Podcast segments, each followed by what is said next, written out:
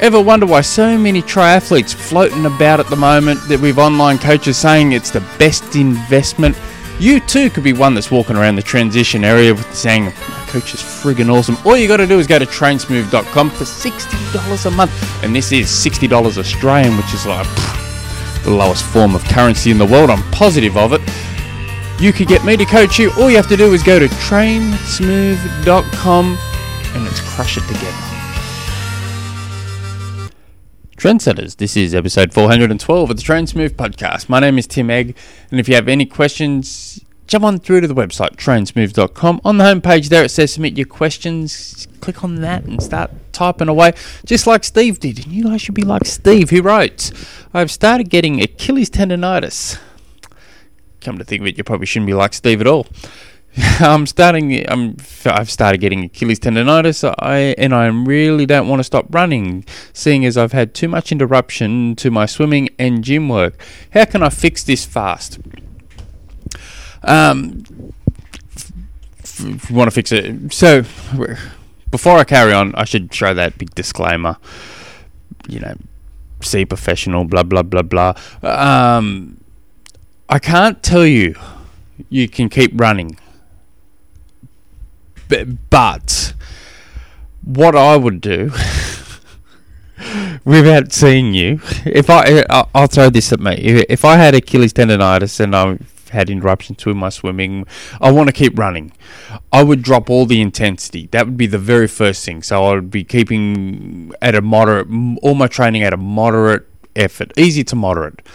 I would also be looking. Um, it's mostly focusing on the bike, really getting that going, but just doing maintenance running. Um, so even so, if let's say you're running sixty k's a week, I'd be dr- dropping that down to thirty k's a week and seeing how you go at a mod- easy to moderate effort.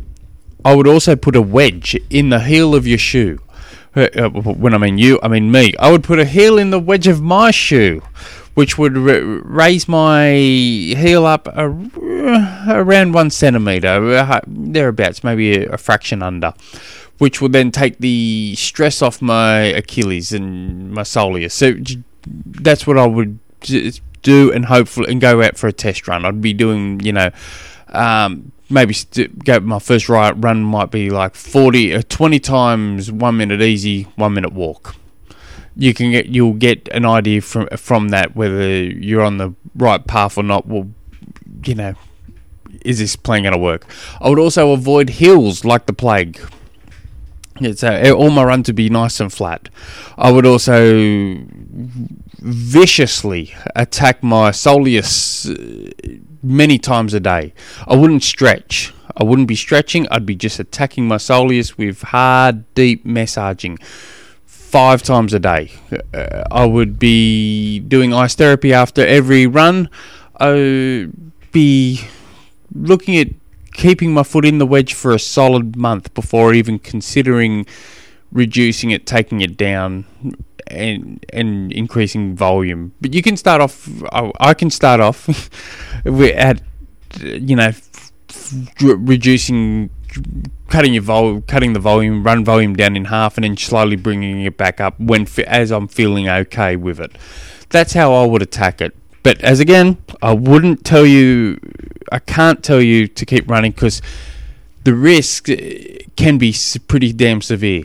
So you really need to be tuned into your body. You really need to be tuned into um, what's going on around you. I would uh, um, rehab that I would set my alarm clock to be, you know, every two hours.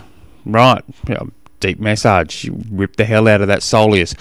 Um, and, and whatever you do on one leg, go and do on the other side as well, because the chances are the other side's tight, which is causing more stress to it. But avoid heels.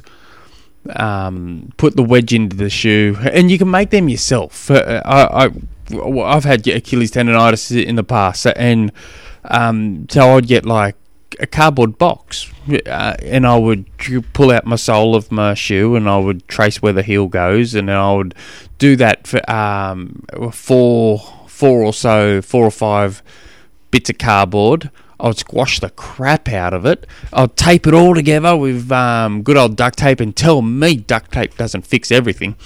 And I'd stick that in the stick that in the shoe. It's going to feel weird at first, maybe you know. And I'd also be putting it in your walking shoes as well, because um, you're just trying to take the, as much stress off it as, as, as, as possible. So you spend more time walking around than you do running. So I'd be putting it into your walking shoe. Um, I would wouldn't be walking barefoot, not even to the dunny. I'd be uh, wearing your old running shoes around the house um, and stick the wedge into there. We go to go to work.